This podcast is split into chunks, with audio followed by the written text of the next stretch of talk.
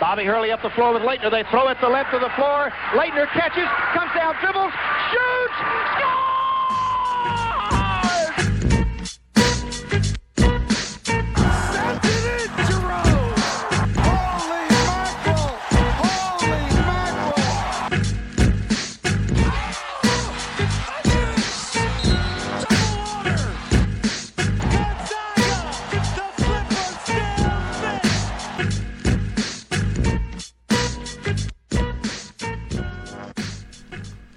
Hello, and welcome to another 2.1 Seconds to Madness, your college basketball podcast.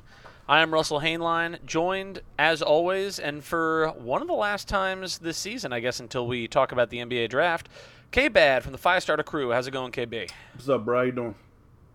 Oh, can't complain. Uh, I mean, I guess I could complain uh, about the way Duke's season ended. Uh, not the ideal ending that uh, that I was searching for, but uh, it was still an exciting season, nevertheless. A great tournament. Uh, one of the better tournaments in recent memory, honestly. Um, so yeah, uh, I guess I guess I can't complain at the end of the day. Uh, let's talk about the tournament just to start with. Uh, we didn't do any uh, sort of interstitial episodes in between rounds. I just wanted to ask you, what are the things that when you think back upon this tournament that you'll remember in in the grand scheme of things? Um, undoubtedly, the highlight for me was watching UMBC be the first 16 seed to be the one. Um, you know, you honestly felt like you were watching history. Uh, For sure. You know, it's one of those things that you know people have said for years, like eventually it's going to happen, and I don't know if I really believe that. I, I, I guess. You know, it's not It's one of those things your brain tells you it's possible, but like your heart tells you it's just not going to happen. Yeah, but if it was going to be a one seed that fall, that fell, it was going to be a team like Virginia, and um, you know, I didn't pick UMBC to win this game. I'm not going to sit up and say like I saw this coming, but again, But you did Um, have them losing in the second round. I did, I did, and and I and you know, I, I spoke while I wasn't high on Virginia um, a lot this season.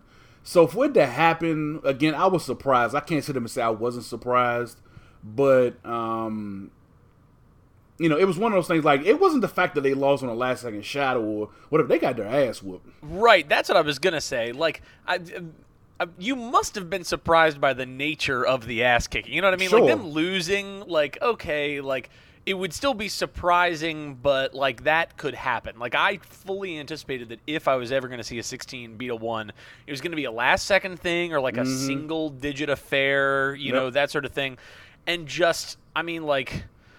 I was trying to think of the last game, and and I hate to bring up bad memories, but I mean, like, I feel like Florida Gulf Coast against Georgetown or something like that, where like, where just the confidence from the lower seed. Just from beginning to end, never let up. There was never a moment like in the second half where you were like, "Oh, Virginia's gonna, making the run here." Right. Oh my God, you know, like it just they kept running they kept slamming the hammer over and over and over again and you could just see like I was really struck by the fact that it seemed like Tony Bennett was very calm up until maybe like four minutes left, and that's when they started using the pressure defense and changing everything all of a sudden. But it was too late by that point. Like, late.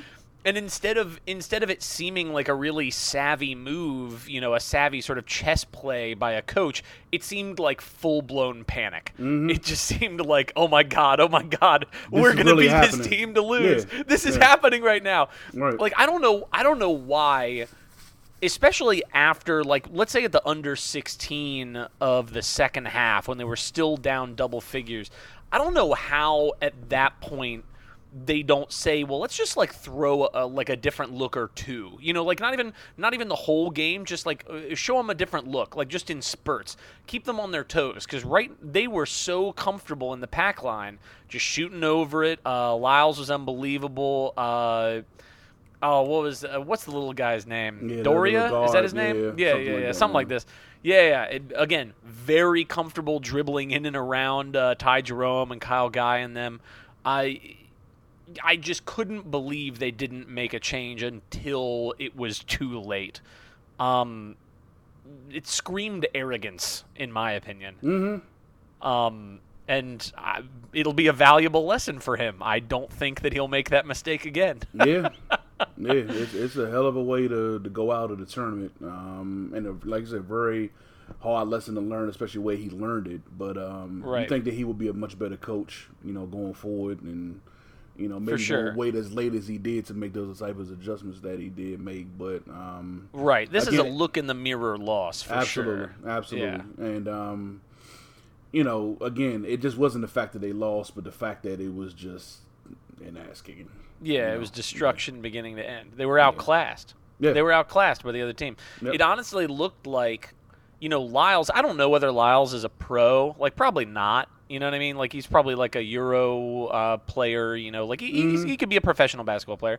But Virginia made him look like a first round pick. I mean, like it was unbelievable. You know how many people hit Um, me up that night asking me like, "Dude, where the hell has he been? Do you know anything about him? I know he went to the math. Like, did he play there?" Right. And I'm like, "Yeah, he was a, you know, a three star, four star guy. He went to VCU, didn't really play a whole lot, then transferred around a little bit, so he finally came back home and found a home. But, you know, that's the thing about it. Like, he's 22 years old, so it's not like, Right. you know, he's a kid. Like, he's a young adult." and you know with a lot of confidence he you know he got a, a lot bigger because he was very slight in high school but he always had game and you Sure. see like yeah you know he, you know he just developed physically and you know he he's the type of kid that can take over a game like that and yeah Yeah, definitely when you're looking for those upsets too, you're looking for teams that have a high major guy or or a higher major guy that transferred down. You know, and obviously that goes to another of the things that I'm sure we will both take away from this, which was Loyola and uh, their that was Final number Four two run. yeah Yeah, with Clayton Custer, uh, again a kid who couldn't get time at uh, at Iowa State, if I recall correctly, because Monte Morris was there, um, and so he transferred. Yeah, uh, what did what did you make of that run? And uh, and you know, what do we think about them going forward? What do we think about the coach? What do we think about what you know? He brought to the table. Obviously, it's a very Catholic school sort of style of play that they that they brought with you know a lot of cuts, passing, great ball movement. But you know, again, they I was struck by the fact that they made the extra pass better than any team other than Villanova mm-hmm. in the tournament. Like their passing was second only to Villanova, and we'll talk about Villanova in a bit. But like, do you see Porter Moser? Uh, leaving or does he seem like the type of dude who, who will just stick around and try to make Loyola Chicago the new Wichita State of the Missouri Valley? well money talks so um at some point if he keeps on winning a program in a bigger conference is going to come calling and they're going to offer him a couple million dollars per year to come and coach and i expect he's going to take the job and no one should be upset at him for doing as such um, but for now uh, they look like the type of team that can just dominate that conference year in and year out and make it to the tournament year in and year out and be a threat to go deep into the tournament year in and year out um, very well coached, like you said. Just, just the ball movement, the way they just go about their business on the floor.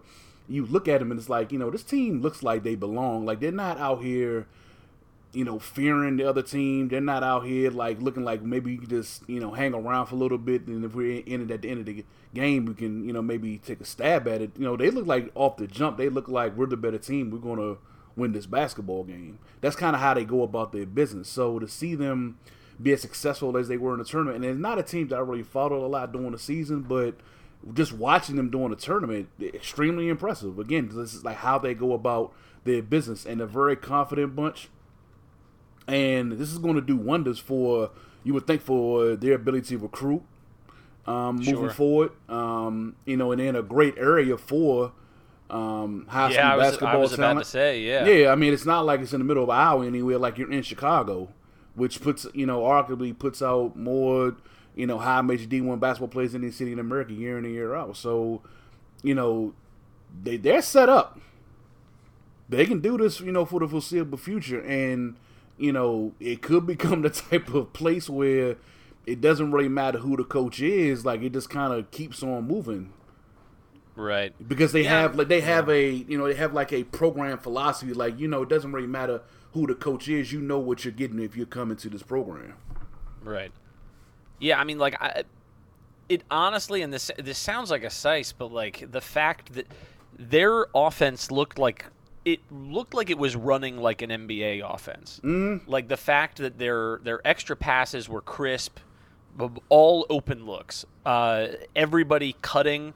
Uh, they weren't taking a lot of bad uh, mid-range shots. It was open pass, uh, extra pass, three pointer, or dribble drive, finish at the rim with you know a high percentage layup.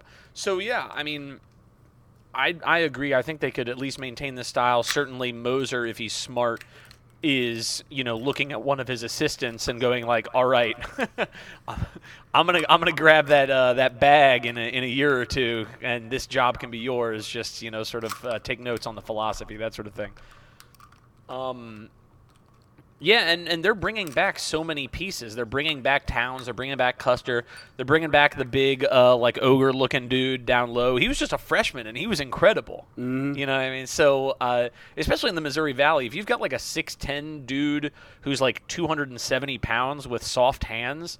I mean, he can he can take you to a one loss record in conference. You Man, know what I mean? Just him, him alone. and give him another year in a in a you know in a strength and conditioning program at a you know university at that level.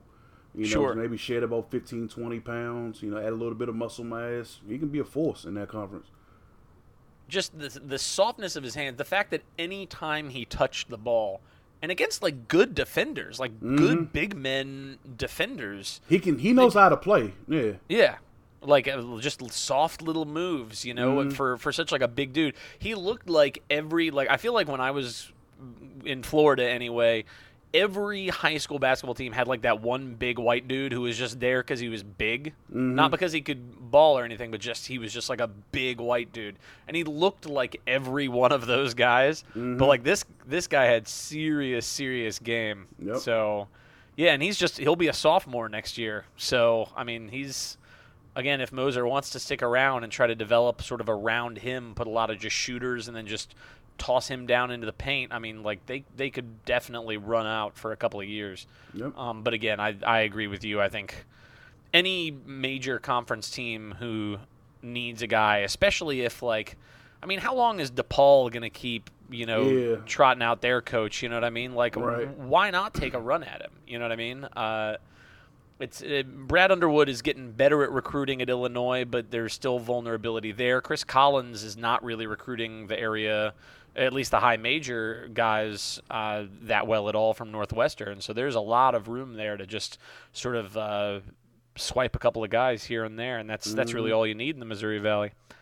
Um, anything anything else from the tournament that you're gonna remember? I, I know those were your top two. It's just Villanova entering the realm of elite programs. That's it.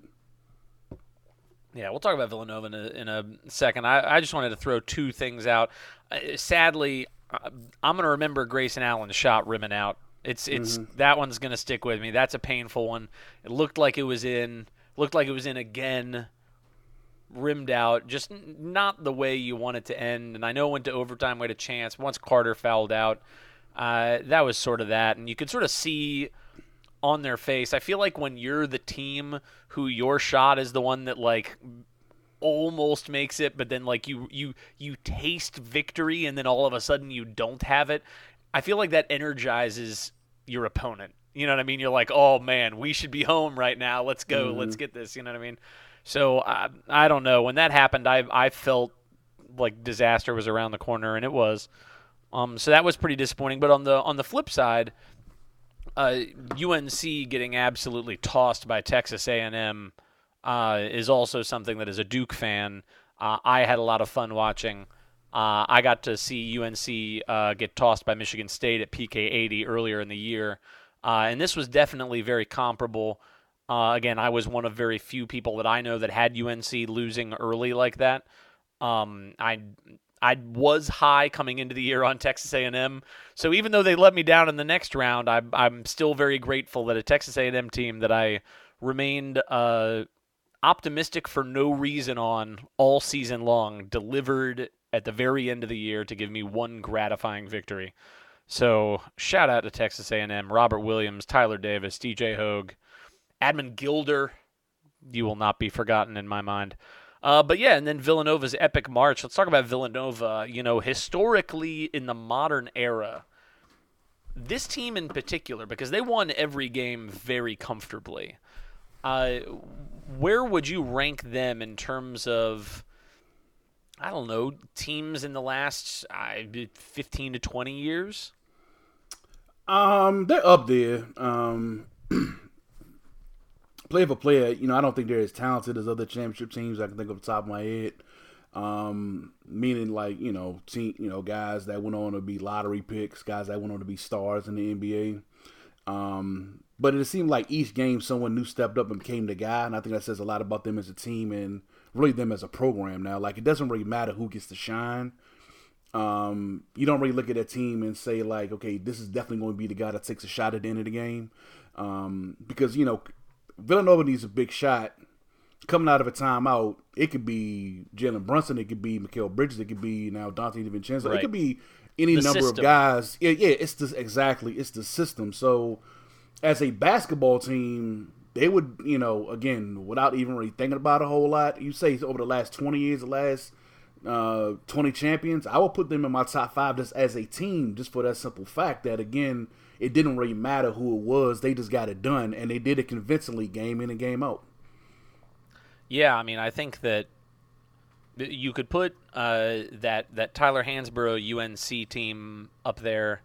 Uh, you could obviously put, especially maybe like that second Florida team, that repeat Florida uh, oh, sure, team. sure, You know, um, but yeah, I mean they they've got to be in the top four in that in that range of of teams, uh, in my opinion. Um, just the sheer domination and, and you know even though they don't have many you know like you said lottery picks they got the one lottery pick uh, for sure um, but the fact that they've got at least four guys on the floor at any point that are are future NBA players. Like there there's a good argument to be made, I feel like sometimes, especially if you've got a good system in place where you don't necessarily need um, that guy. If you've got a bunch of guys you know what i mean? Like i it sort of reminded me a little bit obviously a much higher talent level. This was a this was a better team unquestionably. But you know uh 2010 duke team where again their formula for winning wasn't complicated. They were going to shoot a lot of threes. The rebounders were going to kick back and then they were going to they were going to slash some they were going to defend some but like ultimately they're shooting the ball the guy down low kicks it back out everybody else is just spreading kicking shooting. You know uh, and again that team had like it's weird to think now that Lance Thomas is the best pro from that team, but like it had a bunch of guys uh, where like Scheyer was in the D League till he got hurt. Nolan Smith was drafted. Singler was drafted. Thomas has worked his way up. Um, you know, obviously Mason Plumlee was on that team. Miles Plumlee was on that team. You know, so it had just like a bunch of dudes who all just played together very, very well. And this team was like that, except crank the talent level up, you know, a, a few notches. You know what I mean? So, uh, and I've, I've come around now. I, I trashed Villanova, I think, last year in particular on the fact that Jay Wright has been so three pointer reliant. Uh, and he was again this year. Now that's starting to feel more like my brain was behind the times and Jay Wright is ahead of the uh, is ahead of the curve here because you know not only is the NBA turning that way as well but you know why why take other shots you know what I mean? Just like Yeah, why really. yeah th- there's no reason not to you know uh, especially if you've got four guys sometimes in Villanova's case five guys all of whom on the floor can pass really well and shoot really well they weren't a brilliant defensive team but they were all great shooters and they were all great passers and uh, and they all just like worked hard. So I mean, like if you have that, I mean that makes it sound deceptively easy, but like that's that's like you said, the system, and that system, you know, is going to continue to yield considerable dividends. I mean, they're bringing in that kid uh, Quinerly next year uh, to replace uh, Brunson, presumably. Um, you know, presumably they're going to have back DiVincenzo. They could even potentially bring back Spellman. So I mean, like that's that's going to be a top three team already, top five even if they lose Spellman because they've got pieces in place and they've got a system in place that you know, okay, they're going to win 25 games this way every year. Mm-hmm. And and props also to Jay Wright, you know, because I looked back and it was when this streak started, which I think was like five years ago when they started like this incredible tear of wins. If you look at what their offense was before and after that switch, before they were getting the majority of their points from the free throw line. They were doing a lot of uh, dribble penetration, drawing a lot of fouls, drawing a lot of contact. They were usually like a top 25, sometimes the top team in the country at scoring from the free throw line not as many uh, three point shots, certainly not as many points from the three point line. And then over the course of literally one year, like that first year where it started, they went from like being first in the nation in free throw uh, rate to first in the nation in like three point percentage. They just like flipped it immediately. Jay Wright clearly over that offseason said, okay, my way is not winning us titles, it's getting us knocked out in the second round let's recruit shooters, let's work it this way, and he's just been planning to it ever since. And yeah, I mean he's he's brilliant. He was he was definitely ahead of the curve, and I and I totally expect to see many other teams in in sort of where Villanova's place was, which was like you said, outside of the elite. I, I firmly expect to see a lot of teams try to emulate exactly what he did. Just recruit five shooters, have just all shooters on the floor at all times and and work on their passing and, and hope that they can outshoot the opponent. We saw it with Marshall also this year. I mean, mm-hmm. it, that's also not terribly dissimilar to what Dan D'Antoni is doing in the mid level, in the mid major level. Just threes, threes, threes, threes, threes, pass, pass, pass, cut, cut, cut, threes, threes, threes. So, um, yeah, really, really incredible uh, stuff uh, from them. Uh, Follow up question: Where does Jalen Brunson rank among college players in the last, again, say 20 years? He'd be top 10.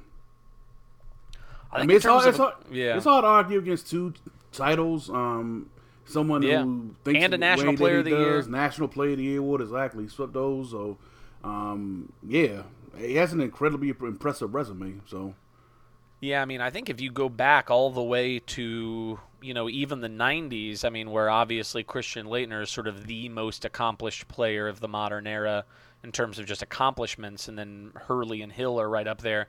If, if you start there and then work past it, I mean, you've got guys like, you know, maybe like Joakim Noah uh, certainly, like Tyler Hansbrough winning the way that he did, setting the ACC record, National Player of the Year, etc. You got to put him up there as well. But like Jalen Brunson, you could easily make the argument, especially with two rings at his disposal, that he's right up there with all of those guys. I mean, you could make an argument over the past 30 years that he might be in the top five, at least in terms of accomplishment, not in terms of talent. But talent doesn't really matter when you got two rings and a National Player of the Year. So. Mm-hmm so yeah, really, really impressed there. And and I don't really want to dwell on this. This is not something that I put in there, but I know as a as someone who, who works with high school athletes and, and coaches high school athletes that you might want to at least uh, mention something you might have a take on it. The whole mm-hmm. Donte DiVincenzo tweet thing. Oh yeah.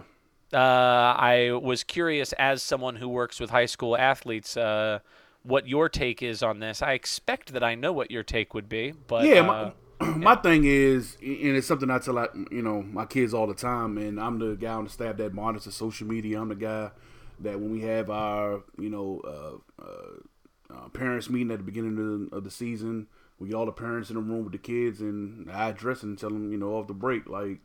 You know, these are the rules that we have regarding social media. If you don't like it, this may not be the program for you. But it's one of those things where, you know, as a 14 year old kid, you can't really hold the stuff that he said then against them now, but that type of stuff can follow you. So this is the happiest night of his life, and he's getting asked about stuff that happened when he was 14 years old. But that's the reality that we live in. So I tell kids all the time, you know, and for parents out there who may have kids who are in high school, by the end of high school, if you expect your child to be recruited by high D1 schools, schools actually hire outside um, firms to research kids that they're recruiting, to research their social media going back as far as their uh, eighth grade year. So you can be 18 years old and be held accountable for things that you tweeted, you put on Facebook, things you Instagram when you were 12, 13 years old. Because that's how serious it is for these schools. I mean, if they're putting a $400,000 investment into your child, they want to make sure that that child is going to be an ambassador for their school. So they look at everything. And I've seen kids lose opportunities they never knew they had because of things that they put on their social media. So it's a thing where uh, I'm not trying to squash free speech. It's a thing I'm trying to help you get out of your own way.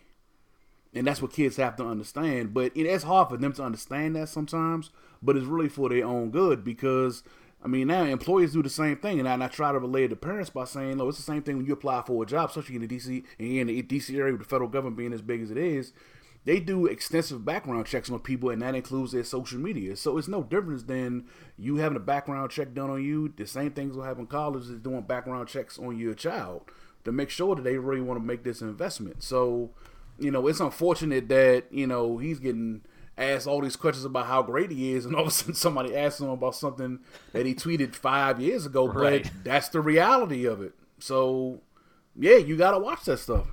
Yeah, and, and like here's what I couldn't believe, right? I mean, you said like first word like that you are the person on the staff that monitors social media, right? Mm-hmm. How does Villanova not have someone whose job it is is to just do a quick search of like a few key terms on your players' social media accounts? Mm-hmm.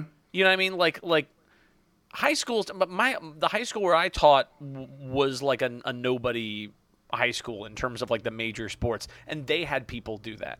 You know what I mean? Like how, and maybe he grows up in Delaware. He's he's balling there. Okay, maybe Delaware isn't used to having to do some stuff like that. Okay, but like Villanova, how how is that not the first conversation you have with a kid when he arrives on campus? How is there not someone on that staff who just like maybe just start with the N word? maybe just like start Right. Twitter search. I mean, that night when I saw like somebody retweet like one of the things, I put in his screen name or his uh, his Twitter handle and the N word, got all these results. Took 20 seconds, not even. Mm-hmm. Yeah. Right? So easy to do. And all it would have taken for him to do, like he knows if he's the type of kid who was comfortable, you know, like hanging out with kids who maybe it was cool if he called them the N word or like whatever. Like he, he knew he was that kid. You know what I mean? So like at Sure. some point they had a conversation and either he chose to ignore it or that conversation didn't happen or was Didn't not like or or his hand was not held to the fire enough about it, right? Mm-hmm. Like but but there was a huge breakdown there. That's that's what I was shocked about. Not about the fact that 14-year-old kids say stupid shit on the internet. That's that's a no-brainer. But, you know, when I when, when I was teaching, I used to go onto Twitter and I would search my name and I would find like one of my students would say like Mr. Hainline's an asshole or whatever. And I just and I'd I'd just reply. I'd be like, he's also the one grading your test right now or whatever. You Right, know, just just like you know, right. like like I was trying to teach a lesson and also have a little bit of fun, but like Mm-hmm. you know. We know even better today than those kids did when I was teaching. You know, like Sure, it's sure. it's it's so so painfully obvious. I've done it. I've gone through and scrubbed like my stuff from even things that I think are innocuous, but just like might be taken the wrong way. you know, like right. just to be safe. And I don't and I don't have anything to lose.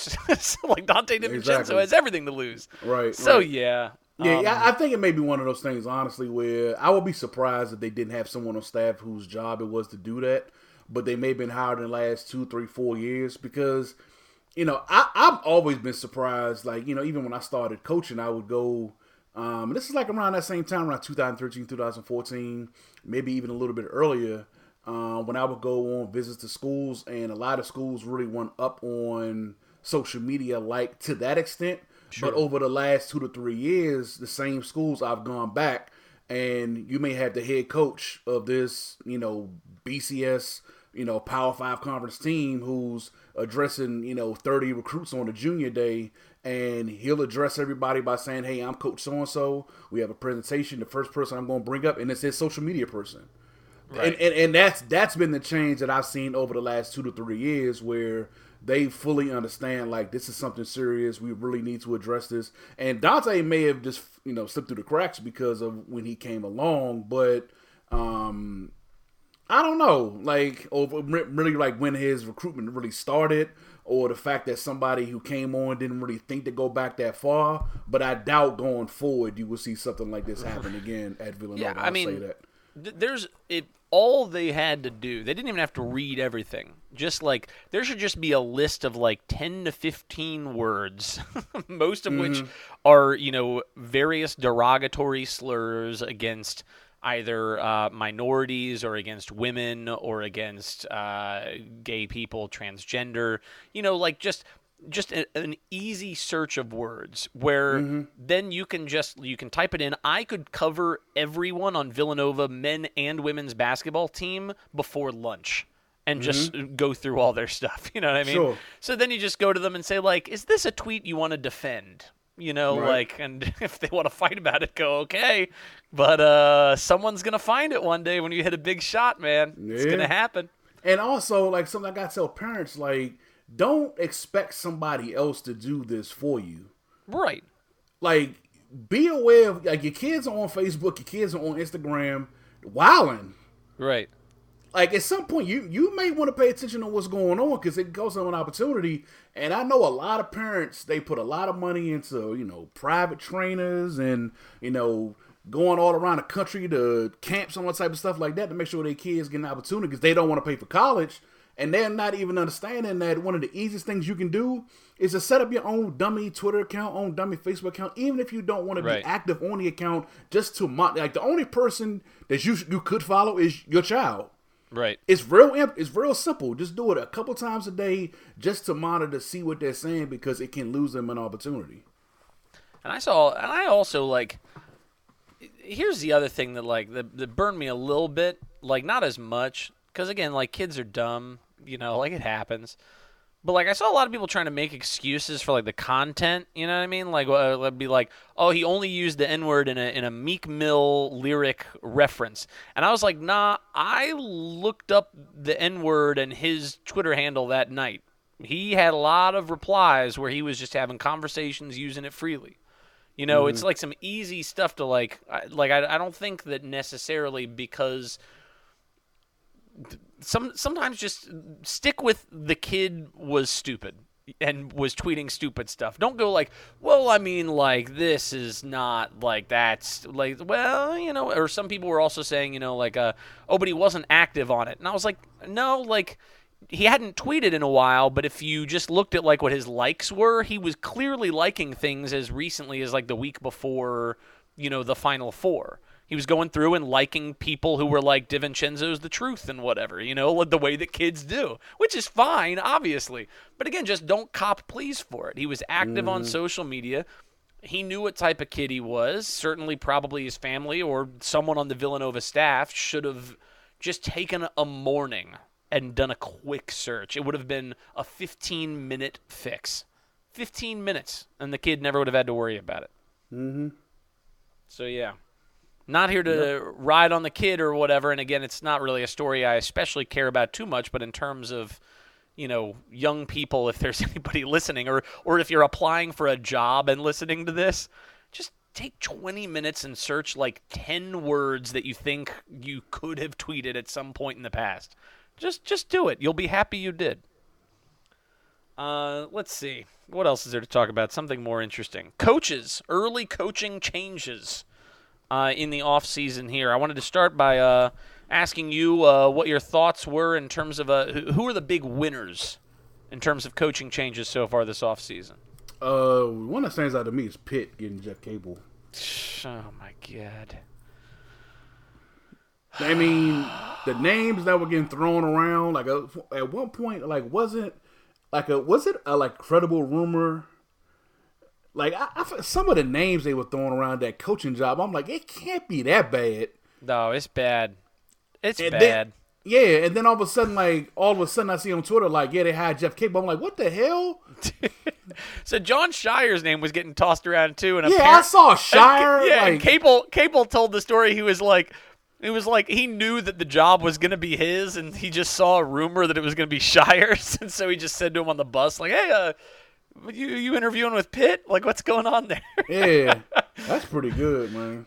yeah, man. I, I mean, the huge win for Pitt, obviously, because they've got absolutely nothing to lose.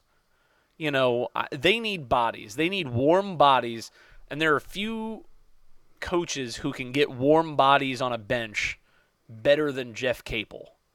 You know, uh, so regardless of you know a lot of a lot of people who follow Duke or who don't like Duke or whatever, they have a lot of strong opinions on Jeff Capel's ability to coach X's and O's, which I think is, you know, maybe like a third rooted in some of the things that happened at Oklahoma and at least two thirds rooted in sort of racial bias. But, uh, you know, regardless of the X and O's, let's say he's a bad X's and O's coach. They need a roster. they need like bodies in uniforms. And Capel can do that, and he can bring talented bodies at that. So, I mean, like, regardless of anything else that he does, he will be able to field a competitive team, which is not something that Kevin Stallings was able to do either year that he was there. And, you know, certainly if you're a, a Duke fan, you're slightly concerned. You're, you're both encouraged and concerned. You're concerned because you're losing Jeff Capel, who's, you know, sort of unquestionably the best recruiter you've ever had at Duke as an assistant coach. But on the other side, if Capel's lo- leaving and signing like a seven year deal at Pitt, where he's probably realistically not going to win for a couple of years, he clearly thinks that K's retirement is far enough away that he will have a chance to turn things around and start winning at Pitt, a team that currently has no roster. You know what I mean? So like I, I don't think if he thought that K was leaving, say, in two years, that he would have taken this job. Because the odds that he'll be able to put together a winning team in two years are, are pretty thin. So I don't really know. It'll be interesting. It, this goes back to the theory I know I've presented more than once on this show, which is that I think Coach K will just coach until he dies. It's going to be a Bobby uh, Bowden scenario, maybe. Or no, he. I guess he wasn't he like forced out. There's something going on there. I don't remember them. Paterno then. Hopefully, it won't end the same way that Paterno's did. Jeez. Um, who else? Anybody? Anybody else that caught your eye? Um, Chris Mack going to Louisville. Um, obviously wasn't a huge surprise. Um, doesn't say a whole lot about what Xavier sits in the college basketball pecking order. I know that seemed to be a, um, you know, a popular kind of feeling amongst college basketball writers. Like, yeah, this once again shows that the Big East is, you know, not the conference that people make them out to be just because Chris Mack left Xavier to go to Louisville. I don't believe that whatsoever. It's Louisville. I would expect him to go to Louisville. Right. That's that's a So- dumb take. yeah. So yeah. And also, like Xavier's going to have like a down year in terms of their talent next year. Uh, Yeah. Louisville is offering obviously a very very lengthy contract because of all of the pending FBI stuff. So it's the safest job in the world for Chris Mack. He can go and get paid. What is he? Get, wasn't he getting paid like four million a year now, Yeah, something like that? A huge contract. Mm-hmm. And he can lose for the next like three seasons because of all the sanctions that are probably going to drop down, and it's not going to matter. And he probably won't lose because he's a really good coach. But like, even if he does, it's going to be easy to go. Oh, like restrict scholarship restrictions, losing recruits, etc. It's like going to be the safest job in the world. so, and it's like his dream job. So I mean, again, he can he can turn it around and uh, and make that happen. He's familiar with the area. Uh, it's a great hire for Louisville. I wasn't convinced they were going to be able to pull it off solely because of you know just the degree of uncertainty and the size of the hammer that might potentially be brought down but uh, certainly signing that length and that many millions of dollars per year uh, that'll that'll make anybody consider it Absolutely. Um, Dan Hurley going to UConn. I thought that was a really strong hire by them. slam dunk great hire Yep, absolutely. Um, Tom Crean going to Georgia. I think that was good for them. Um, I think getting Ashton Hagans to recommit would have helped immensely, but I think he'll get his fair share of players down there. I think that was a solid hire. Yeah, I think that it was. I think that was a phenomenal hire. I think that was an underrated hire because right now they are just wading in the waters of mediocrity with Mark Fox. And Tom Crean, say what you will about Tom Crean and certainly the way that Indiana ended, whatever. He can field a competitive basketball team. He did great at Marquette. He had a couple of years at Indiana where they were legit, really, really good. And so I absolutely believe that Tom Crean can go in there, recruit from day one, field a competitive team, maybe from day one. And yeah, I, I think that hire is going to be sort of overshadowed by the Dan Hurleys, the Jeff Capels, the Chris Macks, But that's right on that tier for me. Like in terms of what Georgia can pull off, a school like Georgia with not a huge history of you know NCAA tournament success there, to put it mildly, to get Tom Crean, yeah, I think that's a phenomenal hire. I'm going to miss him on the uh, play-by-play though. Uh, Penny Hardaway, very interesting hire by Memphis. Um, it's a definite gamble, but I think he'll do fine. Just for the simple fact that I know he's going to be able to attract talent there. Sure. He has deep connections in Memphis. Um, yeah, he'll get the talent. Now, whether or not he can coach, I have no idea, but he will have talented players back in Memphis. So I think it was definitely worth the gamble. Yeah, and it seemed like that was the beef with with Tubby that they had was that he was not. Uh, they seemed to be thinking that he was not making like a huge amount of effort with like the boosters and the locals and you know trying to drum up a lot of interest. He was just interested in sort of the day to day of the job, you know. And Memphis, whether it's fair or not, is used to a Calipari, is used to a Pastner, you know, somebody who is a great schmooze one way or another, who who knows how to reach into the community and become sort of a, a big part of that community. And yeah, Penny Hardaway is a, a perfect guy for that, for obvious reasons. And he'll definitely help with their attendance. Their attendance was was abysmal. I saw what the numbers were. It was something like six thousand a game in that stadium or something like that this year. I mean, it was it was bad, bad, bad. So he'll help a lot. Um, and just an interesting hire for me was David Cox getting a shot at Rhode Island. Um, that was a huge surprise. It was a major surprise when I saw on my timeline that um, he had signed a contract that allowed him to be the coach in waiting. Um, I didn't have any idea that was going to happen, but um, he's a former Georgetown assistant local guy.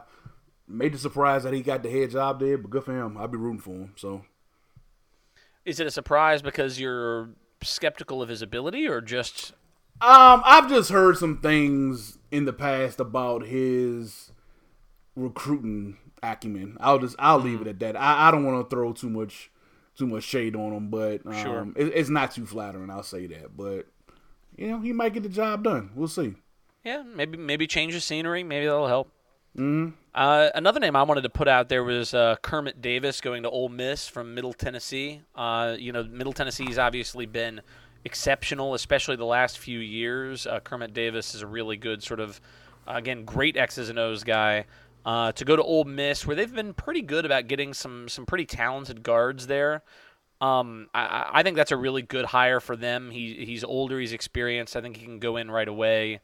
Um, and Andy Kennedy is, you know, I forget what the stat was. I think Andy Kennedy, since he joined Mississippi, was like the third winningest coach in the SEC during that time or something like that. I mean, uh, like his his record was uh, surprisingly good for a guy who again missed the tournament, you know, with some degree of regularity. But uh, yeah, I think Kermit Davis can win there.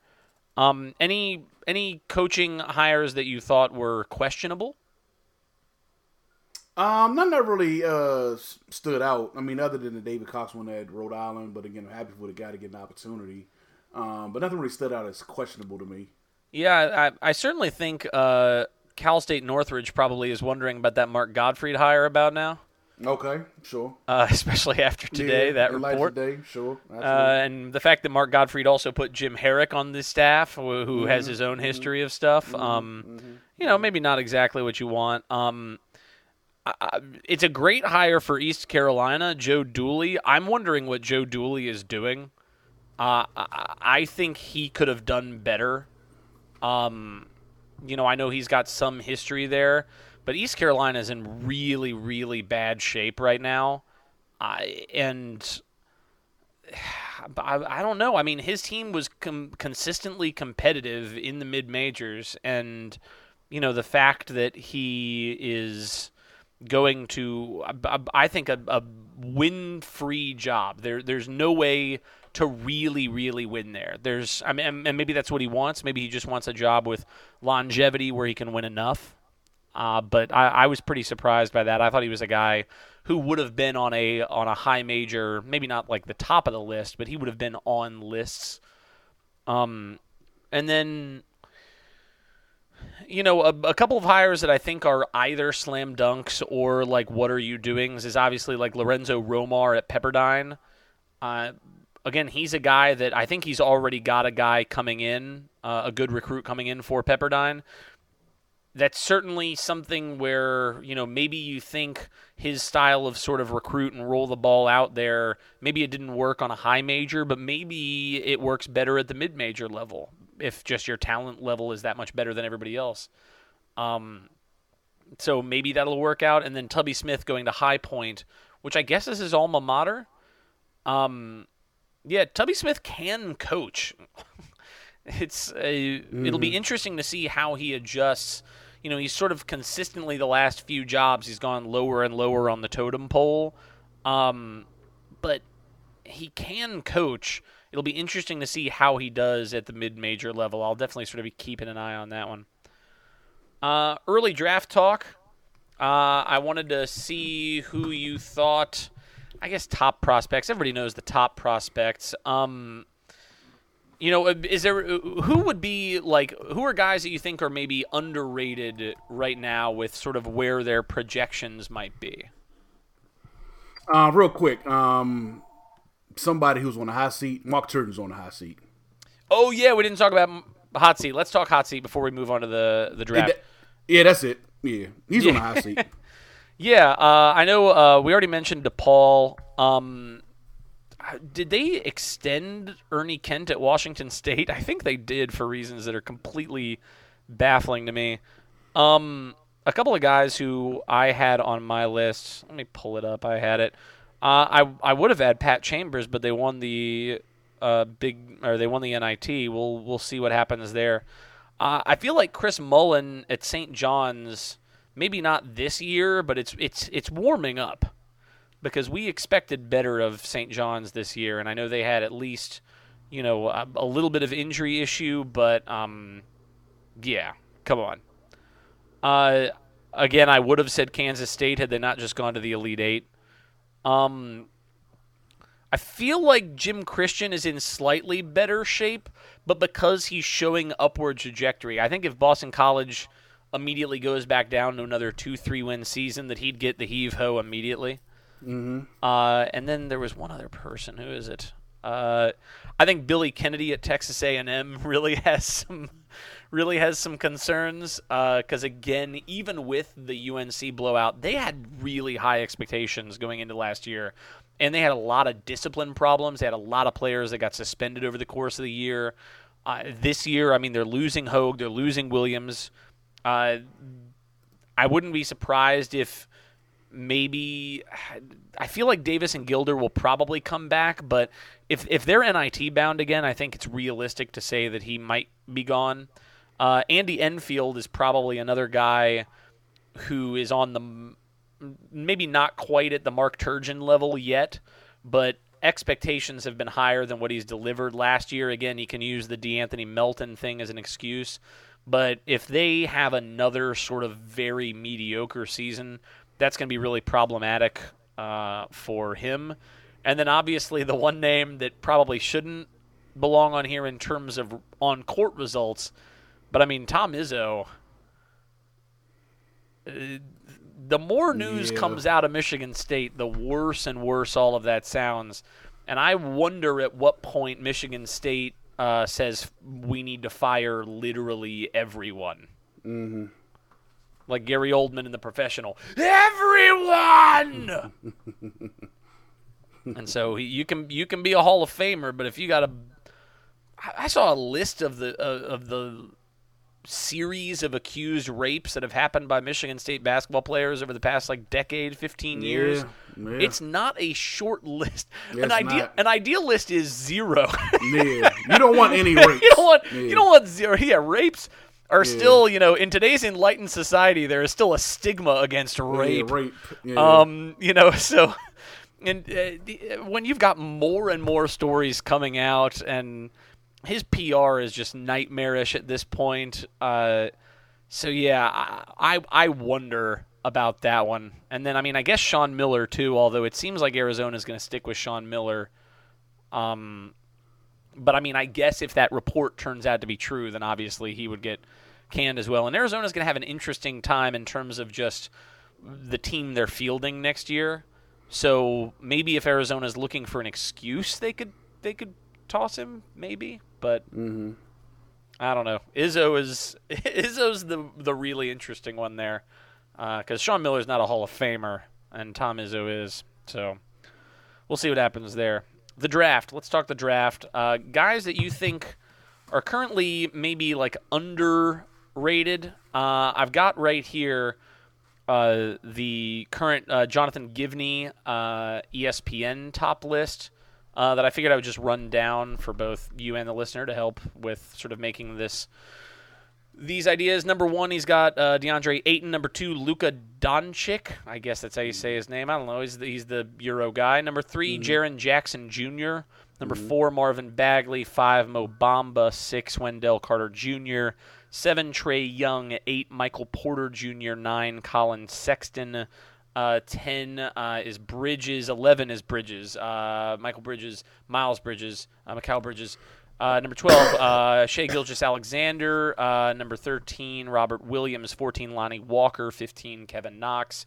16, Zhaire Smith from Texas Tech. Not clear whether he's staying in the draft yet, but he's there. 17, Aaron Holiday.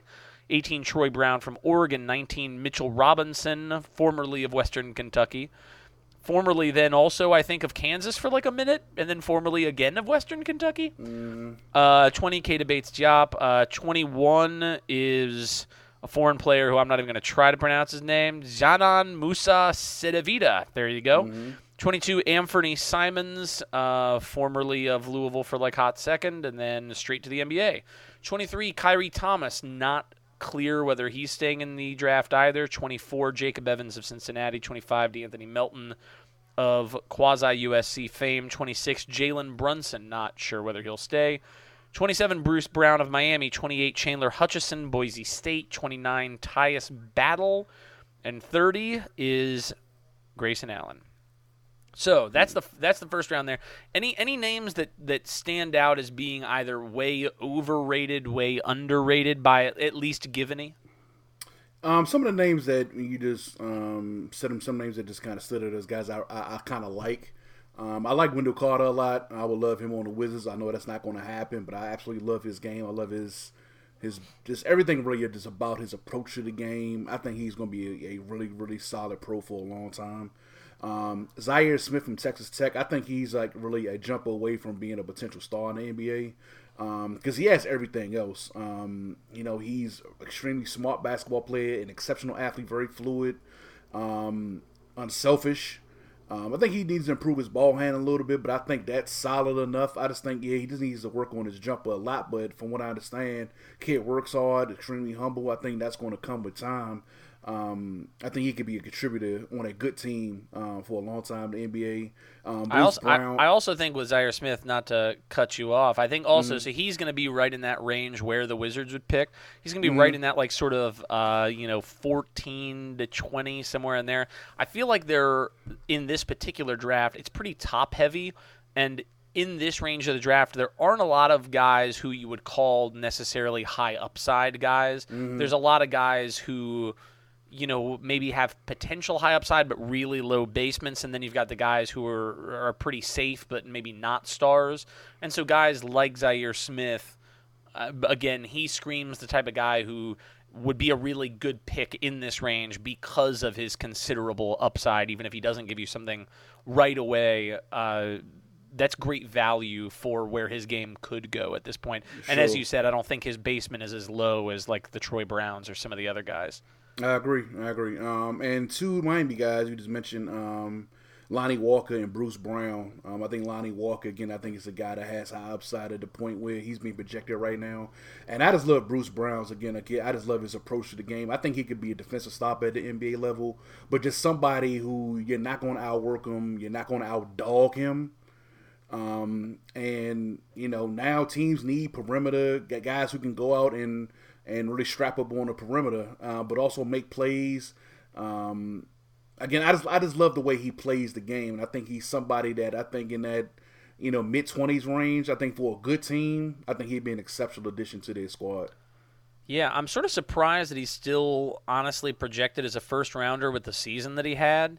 You know, Sure. obviously he came back. He's, you know, we talk about every single year how if you're a first rounder, you should go. He obviously should have gone last year. And now he's back. He shot the ball like he did get hurt, but he did play like 19 games or something like this before he got hurt and only shot something like 26% from 3 or something like that. He shot really really badly. I think Trevon Duval had better shooting numbers than Bruce Brown did this year.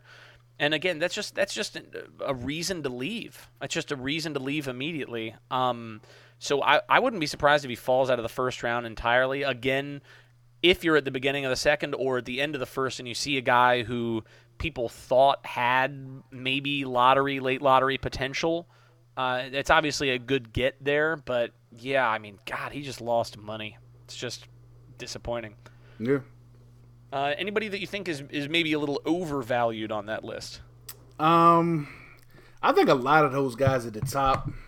I don't know. It's it is top heavy, but I don't know. It's one of those drafts where I don't think, think there's really consensus, like really at number one, and you kind of just going down the line. I think you know beauty is going to be in the eye of the beholder, but it could be one of those drafts where a team takes somebody at three.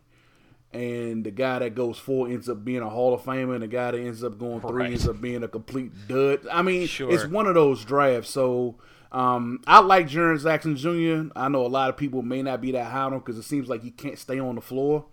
Um, Right, he that's my biggest someone, problem He gets him. a foul. Yeah, that's the biggest issue with him here. But um, I think upside is tremendous. Um, Trae Young is going to be one of those guys that you're going to love him, you're going to hate him.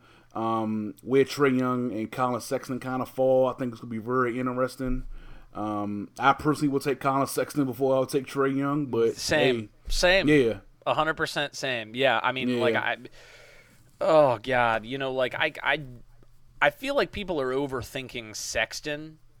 You know what I mean? Like I've we've talked about this before too, as in regards to Marvin Bagley. When you've got a guy who who every time he's on the floor he's working hard, like a, a lot of these talented guys, you know, I, I I could maybe say it about Jackson Jr. to some extent. Maybe certainly you could say it about people like Mo Bamba, maybe even Ayton a little bit. Um, guys, there are a lot of guys who are very very talented who you can you can tell they're either taking plays off or or if they're losing they're not taking it personally. You know what i mean? Like i i love the guys who are taking losing personally. And collin sexton is absolutely one of those guys. Um I, I just have no doubt that out of all the guards in the draft, he is he's the biggest asshole. He's the he's the he's he's the dog of the bunch. You know what I mean? Like he's just he's never going to stop trying to beat you ever. You could be down 40 and he'll dunk on you and then try to talk to your girl on the sidelines. You know what I mean? Like I I like a guy that brings that to the table. Um and especially just his athleticism and his body compared to Trae Young. Um uh, yeah, I mean, t- to me, it's a no-brainer, especially with the way he performed in the NCAA tournament.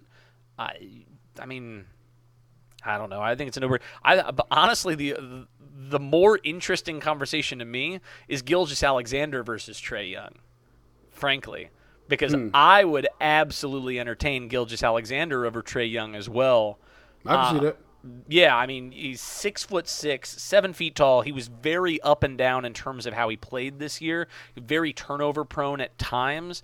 But when you've got a body like that and you've got some of the great games that he had, like when, when he was going to the rim against uh, uh, admittedly smaller defenders, but like a lot of the point guards in the NBA aren't tremendous defenders anyway. I, I fully believe that he could continue to find that sort of success driving to the hoop uh, at the next level. And so then you're just then it becomes a style choice, right? Do you want the guy who's shooting a lot of threes? Do you want the dribble drive guy, you know, uh, who's more of sort of an athletic freak? Um, but Sexton would be my number one, and then Gilgis Alexander, Trae Young would be sort of my two, three, depending on what stylistically you want. I like the Gilgeous-Alexander uh, choice personally, but uh, but that's just me. Uh, other guys that I think might be a little overvalued, or just to like bring up a couple of guys, I, I think Bagley going as low as four is is ridiculous to me. I, I think I think I could argue him as low as three but man, if he, if he falls to four, I personally think somebody's getting fired. Um, Miles Bridges at 11 smells high to me. Uh, a guy who we know he struggled to sort of create his own shot uh, at times this year. Uh, he's a good passer. He's a smart player. He's a heady player, a, a good shooter. Obviously, a tremendous athlete.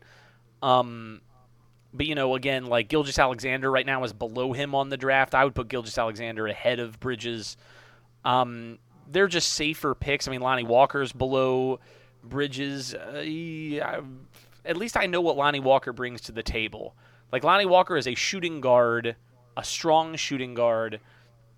You know, Miles Bridges, I guess, is a shooting guard, but without. Eh, Robert Williams, I, I I like too. Maybe Kevin Knox versus Miles Bridges.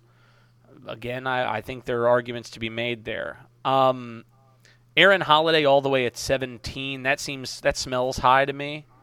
Hmm. Um, even though he did really well, I'd, I'd take him in the first round. But uh, I don't know. Just looking at some of the other names that come later, I mean, I'm not necessarily convinced that a kid who you know, is like 6'1", 180 pounds. Seemed like more of a scorer than a distributor. Uh, good wingspan, though. I don't know. Troy Brown, I think, is is uh, a guy who I struggle with imagining picking him in the top 20 also because, again, you see the potential, but he's not really a great athlete. He's not really a good shooter. So, like, what is he, what is he bringing right now? I think he's the type of guy who could easily just fall into the D League and never come back. Um, was there anybody down at the bottom? no, there were just there were just also guys I think who Givony has in his second round that I would entertain as first round picks a lot more. Uh, Landry Shamet I would entertain in the first round. I I would entertain Gary Trent in the first round for sure. Uh, he's got Trent all the way down at 46, which really surprises me. Um, same for Trevon Duval, Duval, I guess uh, who certainly had his troubles, but like I don't know why you would let him slide past like 35. They've got Jerome Robinson above Duval. I mean, I, I would be stunned if that happened on draft night. Um, and then Mo uh, Mo Wagner, Mo Wagner, uh, again, if he comes out, he's sort of projected in the middle of the second round. I think he. That's a little surprising. Yeah, I, I thought that last year his biggest question was defense, and he was a lot better defensively this year. Mm-hmm. His shot improved a lot. His motor improved a lot on um, on the glass. He worked really, really hard, as evidenced in their championship run there. Um, yeah, I, I would definitely not let him if I'm a team picking at the end of the first round. I wouldn't let him fall past there. Um, so yeah, those are just some names that sort of popped up. Those are some some highs and lows there. Let's see. Let me pull up my itinerary list. I know I had one more thing, but then I clicked away. Uh, and then I guess I was we wanted to talk about uh, next season's uh, best guys. Oh, oh, one more thing about uh, prospects uh, guys that you think are maybe like late first, maybe second round guys, maybe even borderline undrafted that you think might be like steals in the NBA? I guess I sort of named a couple of mine right there. Yeah, I, I gotta go along with some of the people that you name. Yeah.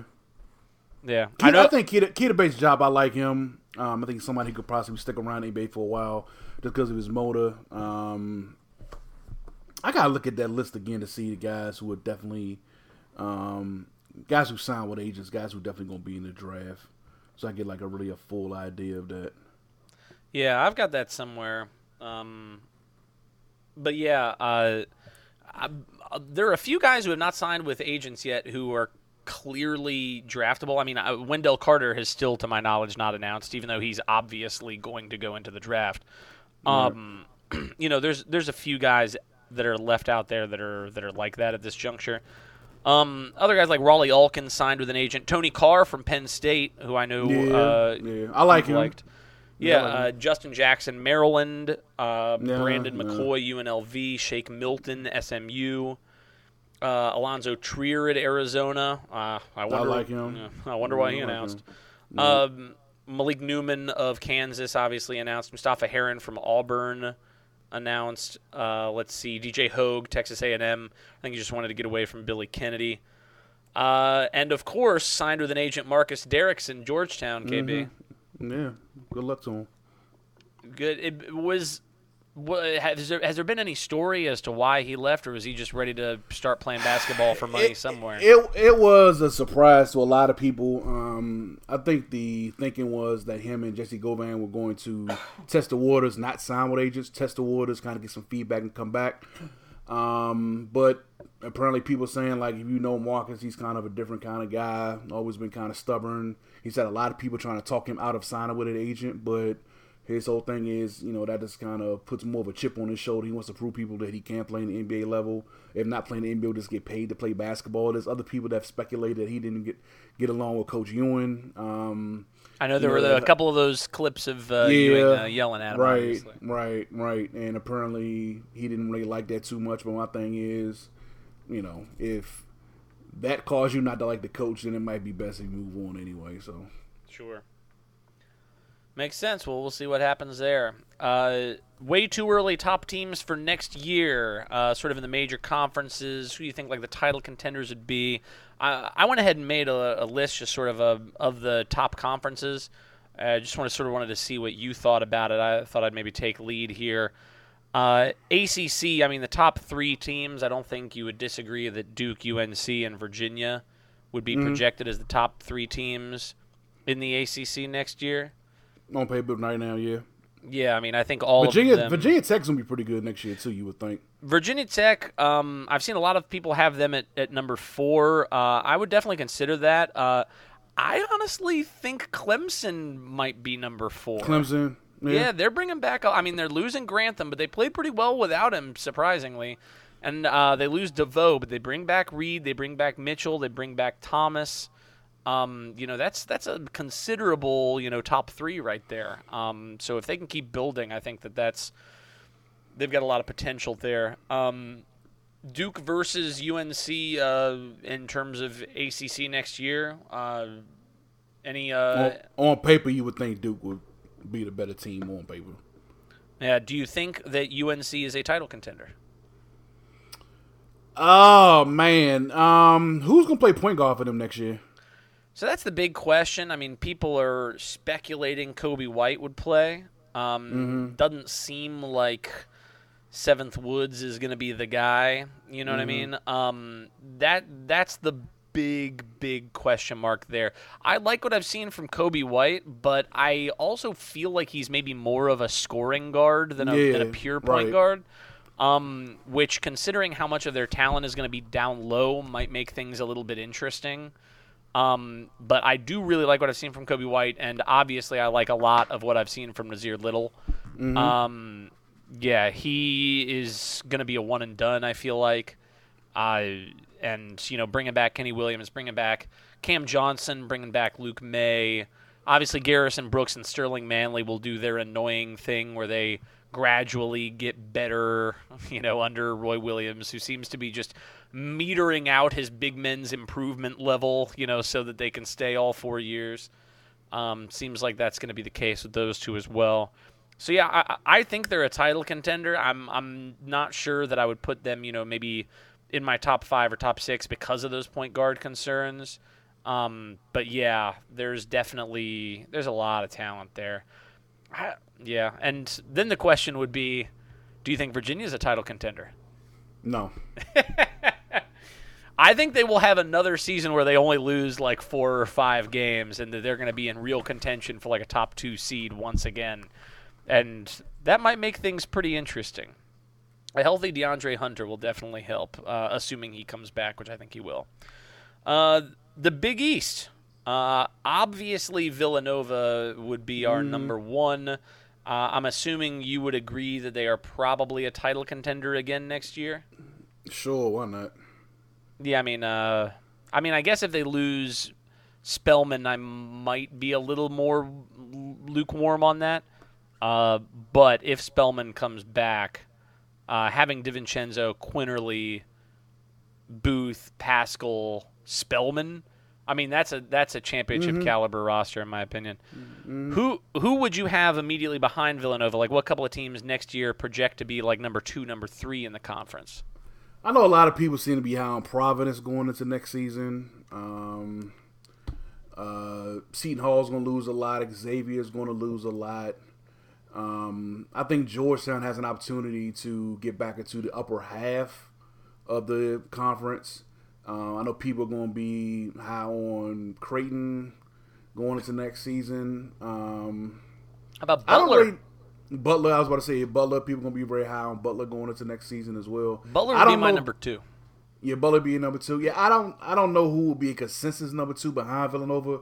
Just for the simple fact that I think that now it's kind of like Villanova and everybody else in that conference. sure. Everybody's kind of battling for number two, um, and I think there's going to be a lot of change next year um, with rosters. So I don't really know who's going to be the consistent number two, but Yeah, I, I, I like Butler as the number two pretty safely. You know, returning five of their top seven guys. Kamar Baldwin coming back, being you know a really big key there. Jorgensen coming back. Why? Maybe no. I, I don't remember whether he's a senior or not. But when I looked it up, it's five of the top seven guys. Uh, they'll add Jordan Tucker midseason. Uh, I think that'll be a really, really big difference maker for them as well. Uh, so they've just got good depth and experience and talent. Uh, I would probably have Providence number three after that. Um, if Khyri Thomas comes back for Creighton, then yeah, I'd be I'd be more hot on them being in my top five. Xavier, even though they're losing people, they, you, they bring back Marshall. They'll bring back Goodin. Uh, they're bringing in this guy Zach Hankins, who is the best center in D two, um, and so presumably he will sort of come in and, and fill a role down low right away, which I think will be really important. Um, so if they've got two sort of big men and Goodin, uh, is Ty- I think Tyrique Jones is coming back too? Yeah, if I recall. I believe so. I think yeah. so. Yeah, so I mean, uh, I guess it depends on how much you believe in Travis Steele at that point. Wh- whether you think the Mack to Steele, uh, f- whether there'll be any fall off there. Uh, gun to head, I would go Nova, Butler, Providence, uh, Xavier, and Creighton because I assume Khyri Thomas is going to go. Yeah. Uh, Big 12, I think we would probably all agree that Kansas is number one and that Kansas is a legitimate title contender. Uh, who would you have behind Kansas in the Big 12 next year? Uh, maybe West Virginia.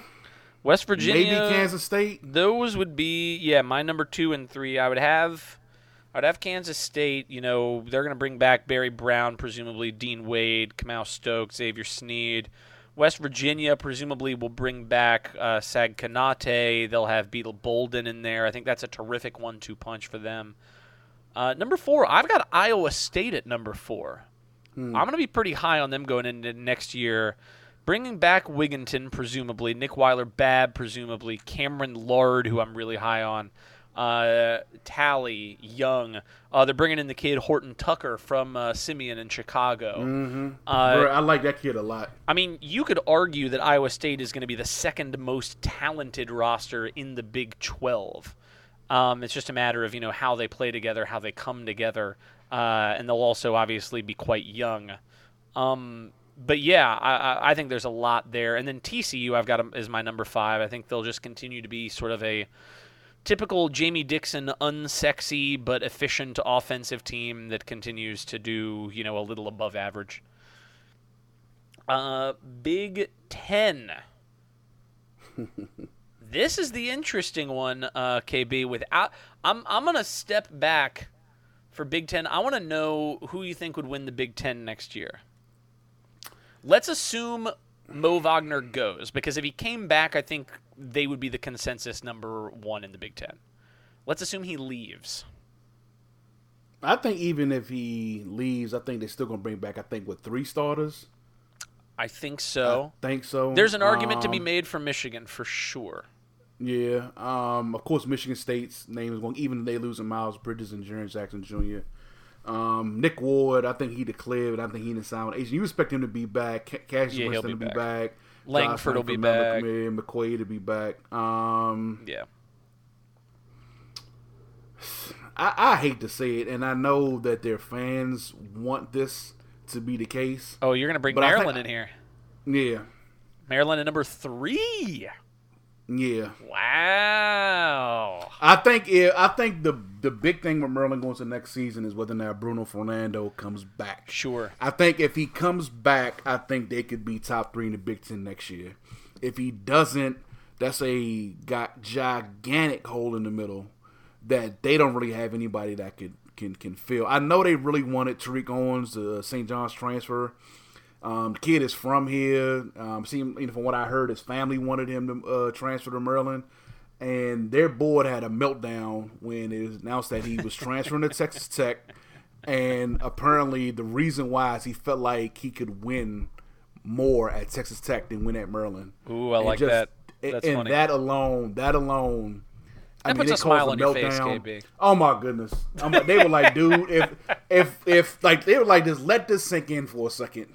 A kid thinks that's from here, thinks that he can win more at Texas Tech than he can here. Mm-hmm. Pretty much fire Turgeon. This is how far we've sunk in. I can't Right. believe this shit. Yeah. So, um, yeah, because they need bigs. Um, Is that kid? Is, is Jalen Smith? Is he coming in? yeah, he's coming in. Yeah, Okay, he's yeah, he's yeah. tremendous. He's tremendous. He's Yeah, tremendous. yeah. Um, but just very frail. He's just not somebody who's gonna be a. They need a banger. They need a banger. Sure. Yeah, and Fernando's the banger. Um, if he comes back, I think they're top three. If not, I don't know what they're going to do next season. I, I, I think that him coming back is going to mean that much to the season next year. Yeah, I feel like they're also a, a team that could lose somebody randomly to like. Do, why, why does that team feel like a team that would have like another guy who would randomly declare for the draft? You know what I mean? Like, Yeah, yeah, out of nowhere, An- Anthony Cowan. Or he's a hundred Kevin- percent who I thought of. Yeah, absolutely. Just out of nowhere, just declares. Yep, right? yep. Bye. Um, yeah. I, even with Fernando back, like, I- just have so many questions. You know what I mean? Like with their ability to win, and like here, here's who I would have. Okay, I'd have Michigan and MSU at number one and two. I would still put Purdue in the top three. Presumably, they're returning Carson Edwards. Carson Edwards has not said that he would declare. If he comes back, I think he's the instant contender for Big Ten Player of the Year. Um, and he's just a tremendous talent. If he came out in this year's draft, I'd take him somewhere at the top of the second round, find a place for him. He's tremendous. Um, and they'll have Matt Haarms, uh, who again started to come alive pretty well. He's still got some defensive work to do, uh, but again, another just big body down there. I, I think they've got enough in the tank to make you know a top three, top four finish. I've got my eye on two teams that we talked about this year. Um, that will bring everybody back. That that was not maybe as good as as expectations might have set this year, but bring everybody back. One is Nebraska, assuming that James Palmer, Isaac Copeland, Glynn, Watson, Isaiah Roby all come back, which I think they will. Um, you know, if they all come back, that's a really talented team that won like what, like 13 games this year in the Big Ten, something like this something like that. bringing yeah. back everyone, everyone, right?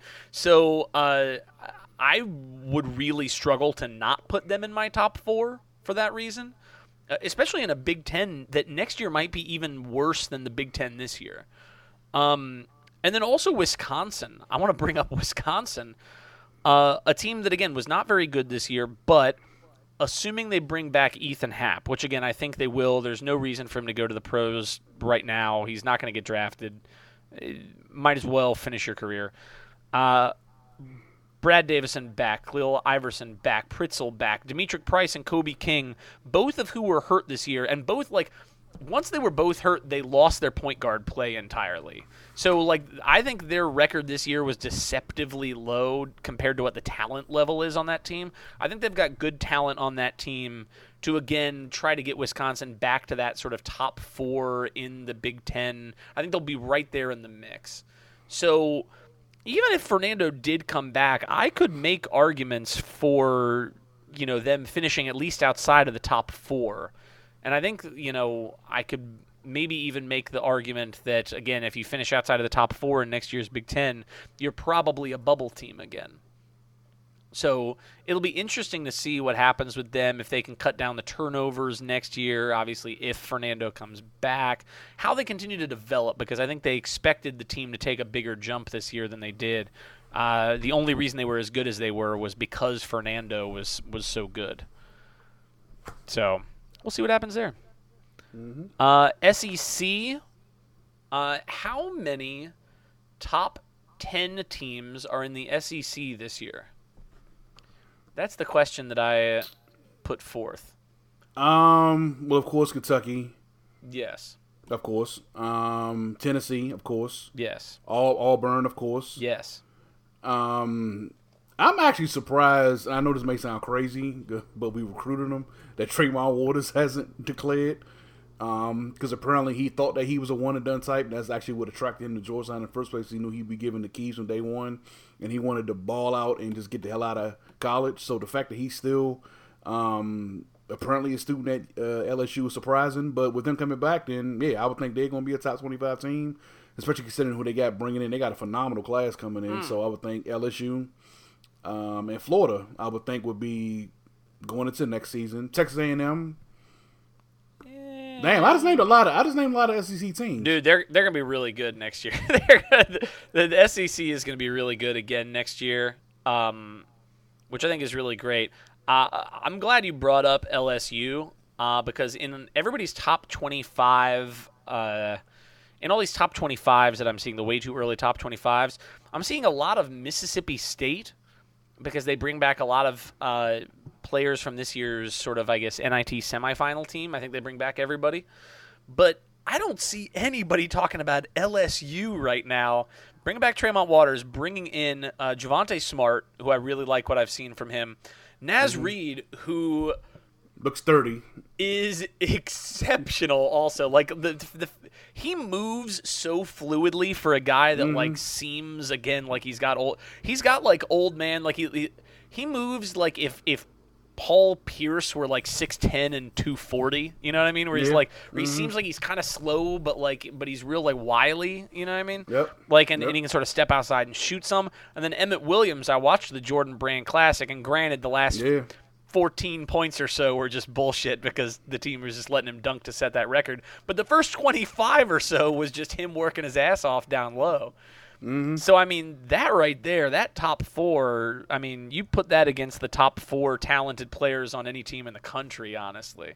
So, yeah, I, I could argue with them being top three in the conference, uh, maybe even above Auburn with Auburn losing Heron, but, the, but, they'll bring back Brown, they'll bring back Harper, they'll bring back uh, Anfernee McLemore, who's such an important part of that team.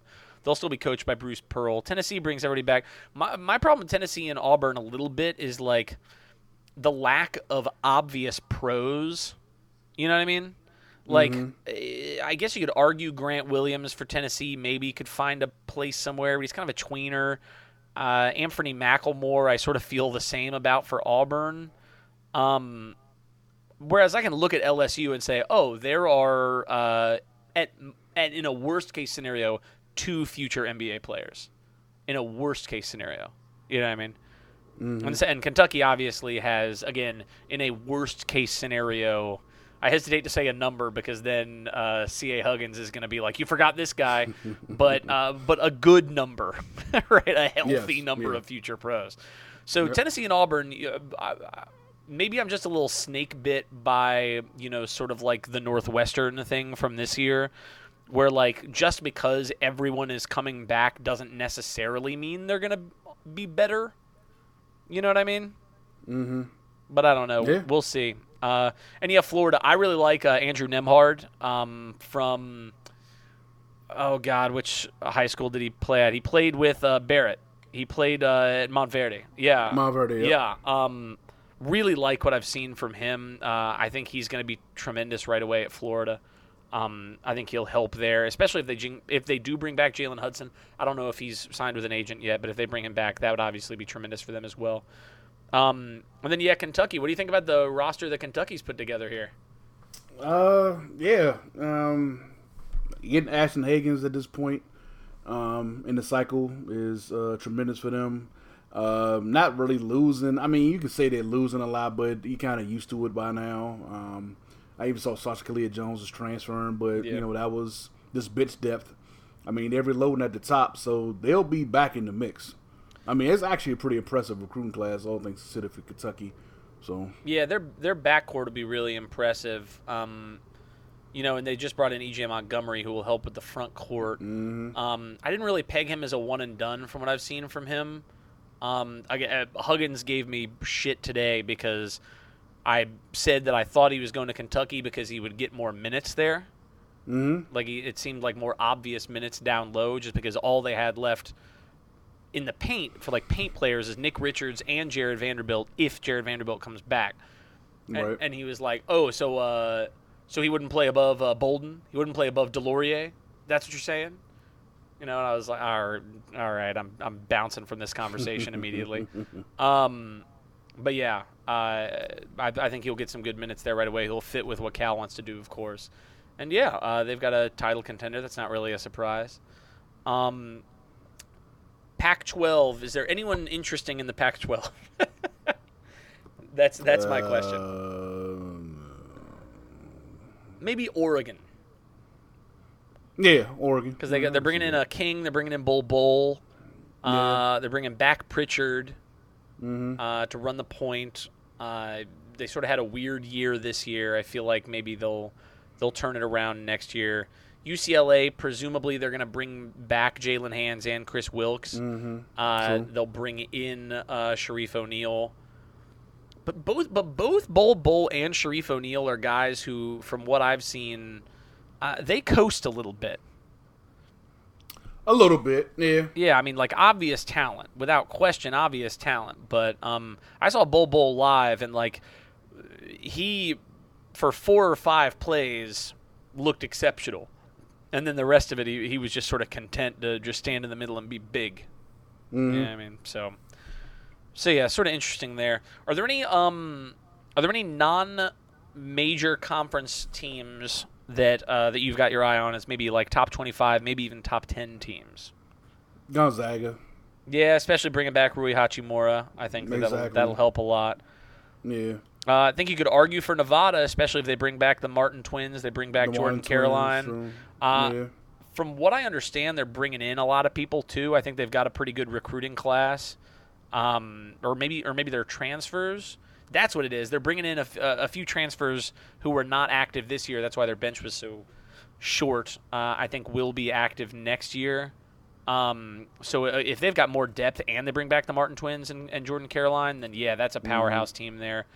I, you know, I, I got to throw Loyola Chicago in there. Loyola there. Chicago, yeah, I was about to top say twenty-five thing, team. yeah. If because if they go, I don't know what their pre-conference schedule looks like.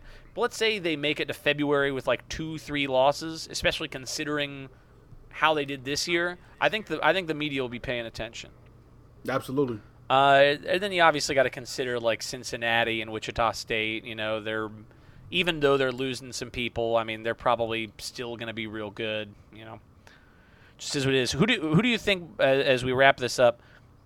Who do you think the title contenders are from this bunch? If you had to peg teams that you think could realistically win the championship next year. I think if uh, uh, Wagner comes back for Michigan, I think they could be one. I think Kentucky could be one. Villanova, of course, could be one. Duke could be one. Kansas. Did you say Kentucky? I said Kentucky. Okay. Yeah, that was the second team I said. I was hoping you forgot Kentucky, and maybe that was just my wishful thinking, just so we could No, no, we could see the tweets that come in. Um, yeah, uh, I agree with all those. I'd, I'd throw UNC into the mix. Um, I took I took bets on uh, Vegas futures on four teams that had pretty long shot uh, odds, considering the fact that they're relatively consensus top ten teams uh, going into next year, and that's Gonzaga. Uh, I took, I think, at like plus 1800. Uh, Tennessee, I think, was like plus 3000. Uh, Auburn was like plus 20, uh, 2,000, 2,500. And then I got to say, like, I think it was like plus 2,000, something like that. I put some money on Virginia. Couldn't hurt. They're going to be a top 10 team, and those are great odds for a top 10 team. All right. We'll see. I it'll it, there are basically only two ways that the Tony Bennett thing will end in the next year or two, and it will either end in them continuing to uh, have their tournament results be the way that they've been to some extent.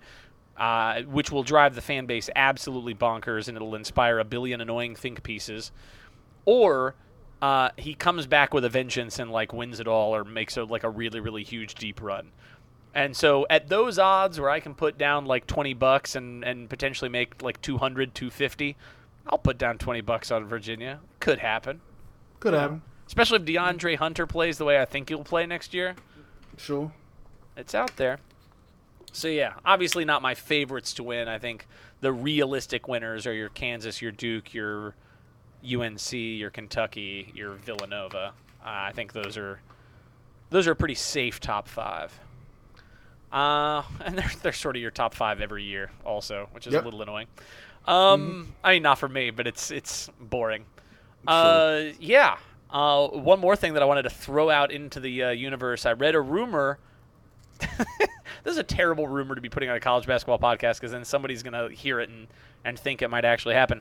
Read a rumor that uh, Duke trying to get Vernon Carey to uh, to I don't. I don't want to hear that. I don't want to hear it. No. No. to reclassify. Absolutely not. Absolutely not. for this not. year. I swear to God, if I woke up tomorrow morning, opened up Twitter and saw that, I'm throwing my fucking phone in the Anacostia River. I'm not. No. Absolutely. I won't watch college basketball next year. It's I feel like I feel like the Kentucky thing, you know, because because Kentucky got the Ashton Hagans uh, reclass, and he's almost certainly going to reclassify and join this Right. year. It's not official yet. It's not official yet, but it probably will be, right? And so Right. Cal sent out his smug ass tweet this morning. Did you see that? He said he sent out some like uh he's like you enjoying your breakfast BBN? he's like Hmm. nobody it, it said something along the lines of like nobody uh knows what we're doing except for the people in this room and just wait, we may not be finished yet or like some Mm-hmm. some something like that. It's some I think he might have put a smiley emoji in there. I don't remember. Okay. It was some smug. It was some smug dad shit. But I could just see like somebody walking in to like Coach K's office with like a printout of the tweet on a piece of paper or whatever, handing it to him all solemn or whatever, and Coach K just like shaking the page with rage Sure. or whatever. Sure. Sure. And he's like, "Oh, we're making this shit happen." Mm-hmm. I I don't think it will happen. It's obviously a rumor with very little foundation in reality. Just Mm-hmm. because they visited this recently doesn't mean that's actually going to happen. Um, but if it did, then Duke and Kentucky would be such a dumb embarrassment of riches. yep. Everyone thinks Kansas is number one going into next season. Come on. If that happened, that would be so Yeah. stupid. Not watching. Oh God. Oh man. I, I hope it happens now just for the reactions. Just for the reactions. Yeah, I get it. It'd be good. It'd be good. I'd be happy to. I, I, I think realistically, I think w- we could get him for 2019. I think I think that's a more realistic goal, but Hmm. Yeah. we'll see. All right, Yeah. KB, that's the uh, the end of this one. We'll probably not meet again until uh, our usual pre NBA draft mock draft episode. So it'll probably be another month or two before uh, a new episode. Tell the good people where they can find you in the interim. Yep. Um, on Twitter at KBads, that's KBADDS, and you can find me every Thursday morning with TK and Basa on the Hot Five Starter podcast, and you can find out whatever you listen to podcasts at, and that's about it. I'm Russell H. Film. Uh, I am Russell H. Film everywhere. Also, if you are a beer fan, I've got an Instagram, Russell H. Beer, you can follow. See all the beer I've been drinking. Uh, I've got a podcast, The Long Late Movie Show, which we talk about movies. We had a new episode post today, I believe, talking about Ready Player One, talking about A Quiet Place. Uh, you know, so well, we got some movies to talk about, and we'll be back again next week. uh, week after, sort of going two a month at this point for the Long and Late Movie Show. But that's on Twitter uh, at LNL Movie Show, iTunes, Stitcher Radio, Google Play. You can find this podcast, iTunes, Stitcher Radio, Google Play, twitter.com slash seconds, the number two madness, uh, seconds to madness.tumblr.com. Uh, please, uh, I was overjoyed when I opened up my iTunes app recently and I saw 2.1 Seconds to Madness as one of like the first like 10 to 12 college basketball podcasts listed on the app. If you search college basketball, uh, that that filled my heart with joy. Obviously, uh, you leaving iTunes reviews really helps that. It helps the visibility. It bumps us even further up the scale. So if you're listening to this show, uh, still enjoying the show, please take a second, even if you don't listen on iTunes leave us a review on iTunes, five star review, just a quick sentence, you know, saying you like us. It'll take you know a minute, two minutes, and it'll really, really make our day. Uh, we really, really appreciate it. Uh, we're also going to be coming up with some merch uh, in the off season. Uh, I have yet to design it, but uh, oh yeah, we're going to do a uh, "This Is Merch" shirt. We're definitely going to make that happen. I've told some people about that, and Mhm. I have some people excited to buy a "This Is Merch" shirt. if you've got any ideas uh, or you know you're somebody who designs shirts and you like the show and you want to talk with us, uh, hey, you know uh, we're interested in getting into the merch game. You know, let's uh, let's make some fun shirts for the uh, listeners. Uh, we really appreciate it. And again, this this year has been tremendous in terms of our listener uh, base, our growth. Uh, we're continuing to go up, more listeners than ever. Um, we really, really appreciate everybody who listens, everybody who, who uh, gets back at us. Uh, if you comment on Reddit, uh, if you send me a message on Reddit every once in a while, I get messages on Reddit saying I listen to the show, I love it. You know, those messages mean the world to me. If you message on Twitter, if you just tweet, even if you don't want to tweet at Seconds to Madness, tweet tweet at KBad directly, tweet at Russell H Film directly. Let us know you're enjoying the show. Um, we really, really appreciate it. It helps uh, keep us going. It helps keep us uh, inspired to do it for another year. Uh, Yep. So uh, thank you as always to you, KB, and I'll uh, I'll talk to you in what a couple of months probably. Cool. All right. So for KBad and for myself, Russell Hainline, this has been 2.1 seconds to madness. Good night. You know my stage. Let them know. Do your thing, dog. Keep it live. Keep it live. to the beat, y'all.